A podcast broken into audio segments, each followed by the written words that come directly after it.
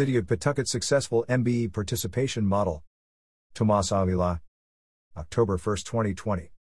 Back in 2014, a coalition of minority business associations consisting of the Latino Contractors Association, the Black Contractors Association, the Black Business Association, and the Latino Professional Business Network, partnered and founded the Rhode Island Coalition for Economic Equity, RICFEE, with the mission to monitor the MBE slash WBE participation in construction projects across Rhode Island, particularly those taking place in communities with large minority demographics, and address what we identified as systemic injustice in the bidding process the coalition delivered a letter to Rhode Island school superintendents in districts planning school construction projects, requesting they provide information about the MBE/WBE contact person. Being that school construction is typically partly financed with state funds, requiring Redepartment of Education RID 10% compliance.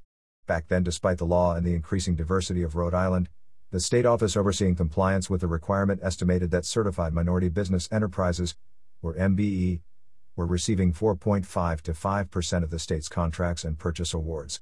Many of the districts ignored the letter, while others responded that they were not required to comply with the law, such as the charter schools and others the City of Pawtucket, through the leadership of then school committee member Sandra Cano and Mayor Donald Grebien, agreed to meet with the coalition and discuss the city's Department of Schools procurement regulations and the city's purchasing procedures that lack compliance with the State General Law 37 to 14.1. Minority business enterprises MBE/WBE are targeted for participation in all procurement and construction projects and shall be awarded a minimum of 10% of all dollar value of the procurement or project legislation and after extensive meeting discussions with the administration, finance and legal department, the coalition succeeded in cooperating with the city to update the regulations that was having zero minority participation on all of their school projects, increasing it to 20 to 30% participation over the last 5 years, and completely transformed MBE slash WBE participation and the coalition is convinced that Pawtucket is the model for the entire state for MBE slash WBE participation compliance. Fast forward to 2020, and the Rhode Island Coalition for Economic Equity has become the Business Coalition for Equity in Construction subcommittee of the Rhode Island Hispanic Chamber of Commerce,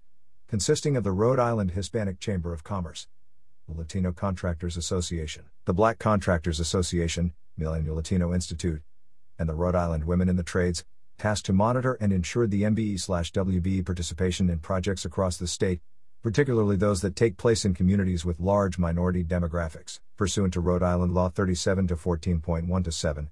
Assisting the cities and towns fulfill participation, the contractors by ensuring the availability of workforce capable to meet the MBE/DBE requirements, and become a clearinghouse for minority community to obtain certification information, trade licensing, to join trades or unions, as well as assisting general contractors mitigate and fulfill the MBE/DBE requirements.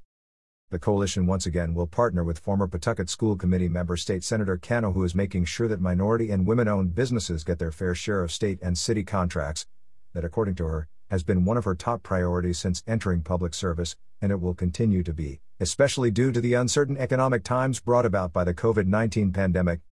Our vision is straightforward and uncompromising. 1. Maximize MBE's opportunities and business participation. 2. Stimulate MBE development and growth. 3. Ensure that MBEs are awarded not less than 10% of the dollar value of state funded or directed procurement and projects. 4. Establish a strong MBE support presence in minority communities and with MBE organizations.